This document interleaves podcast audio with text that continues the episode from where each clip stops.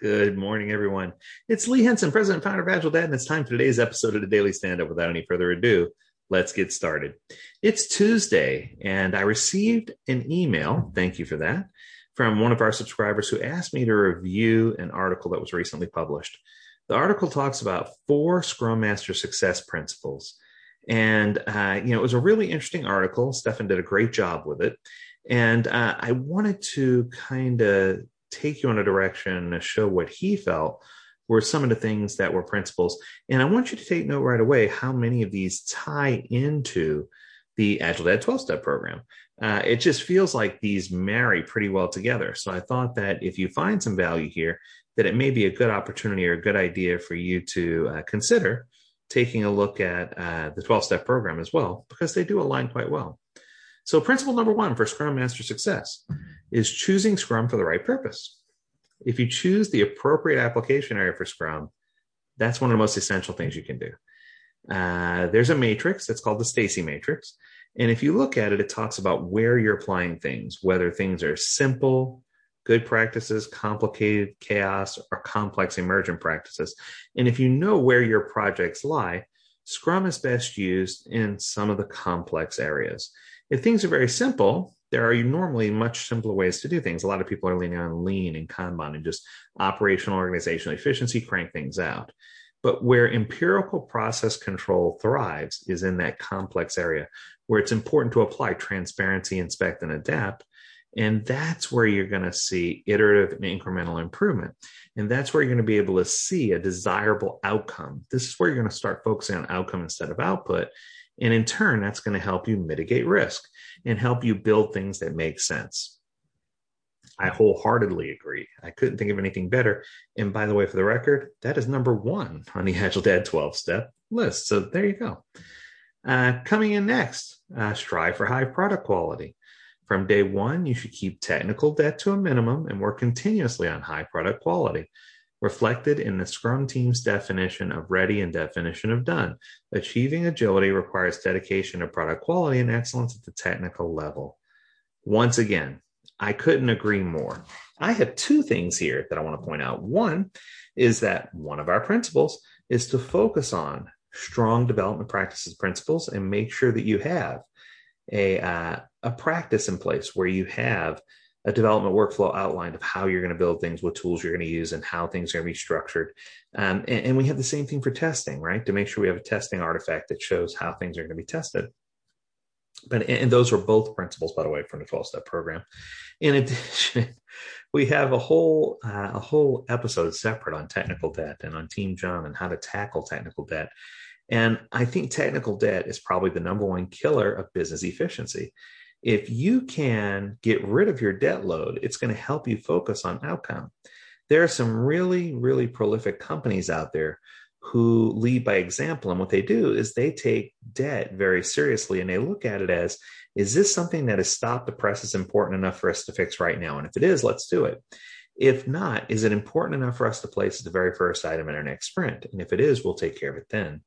If not, this is something that gets known but not resolved and archived and it gets reviewed before we do our next incremental update of a product release or the next update for our new product.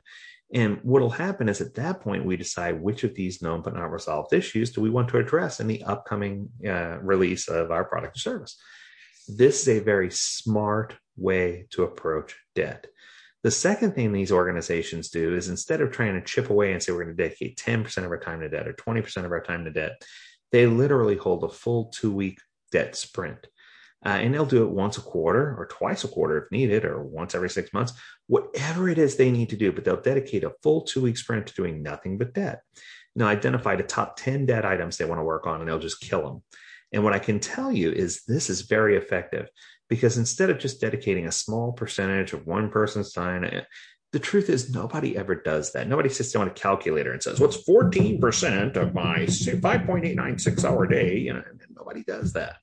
So, and even if they did and they figured how much time it was, by the time they did it, they'd have to refigure because of the time it took to calculate. So, so I guess what I'm trying to say is it's an endless loop, right? Uh, so make sure that if you have an understanding about debt, that you're taking care of debt accordingly. So once again, good call out. create maintain an actionable product backlog. This one is also in a 12 step program. So, so far, he's nailed five out of the 12 steps in his first three items. I love it. Garbage in equals garbage out. No matter how well your Scrum team can perform, uh, you know, everything else is a substandard product backlog. Everything else in a substandard product backlog will, will diminish all the team's achievements. No doubt, no question. It would be best to support the product owner and developers to maintain a permanently actionable product backlog. Amen. And I just talk about the product backlog affectionately. In fact, there are two steps in a 12 step program that talk about the product backlog and product backlog organization and uh, making sure that the product owner has understandable, clear deliverables. So this is just incredible. Uh, and it has to do with refinement and it has to do with grooming and it has to do with taking action every single week. I say at least an hour a week that the team should spend with the product owner refining and, uh, and, and refreshing and making things doable so that by the time they hit sprint planning, they're achievable. And uh, you should avoid anti patterns. And he says here he's got a great article about 28 backlog uh, and refinement anti patterns. I'm going to have to go read that later. It looks pretty good. Uh, in addition, the last one he has here is embrace self management and take it to the Scrum team. Admittedly, this one's not part of my values. However, it's not part of my 12 step, but it is one of the things that I heavily talk about when we teach certification courses. One of the things I talk about is the definition that Ken Schwaber had when he said self organizing. Uh, you know, he said self managing. And I think that you know, here's the best explanation, and it's the same one I give. Restrain from solving problems that your teammates can solve themselves. If I have people out there that can solve the problem, I'm not going to enable them by solving the problem for them. I will empower them and give them all the things they need to solve the problem. And if it's something they can't solve themselves, I will certainly step in and resolve the issue. However, I don't want scrum masters or coaches to be enablers and to you know to cause a team disruption by solving their problem it, everyone knows it feels good to be helpful right but it's not your job as a scrum master to be the team's helping hand in everything i remember when i went and coached at one organization and the scrum master would say i need more water and developers would run up and go fill his water bottle and i'm like that's extreme right it shouldn't be that way, right? Or, or, vice versa. You know, a developer couldn't hold up their water bottle, and Scrum Master shouldn't go run and do it. You, you can't have this type of anti pattern. You can't have people serving the Scrum Master, and you can't have the Scrum Master being that level of service to everybody else. But if there are obstacles that can be avoided, you or obstacles that can be resolved, you know, the team should take the first steps to resolve the obstacle. And if it can't be resolved, then uh, you know, it becomes the Scrum Master's responsibility. But I think the key here is the scrum master or coach needs to be a servant leader and a good role model for the team. And they need to make sure that the team has everything they need to be successful. And that is what they should be doing. That is what they should be uh, focused in on, honed in on, laser focused, right? So it helps when you identify success principles of Scrum Master to take an outside perspective, to look at expectations, to look at what people are doing, and to simplify, to make things easy and to figure out where you need to be. And I think the biggest benefit here is that as a scrum master, your job is to be like a doctor.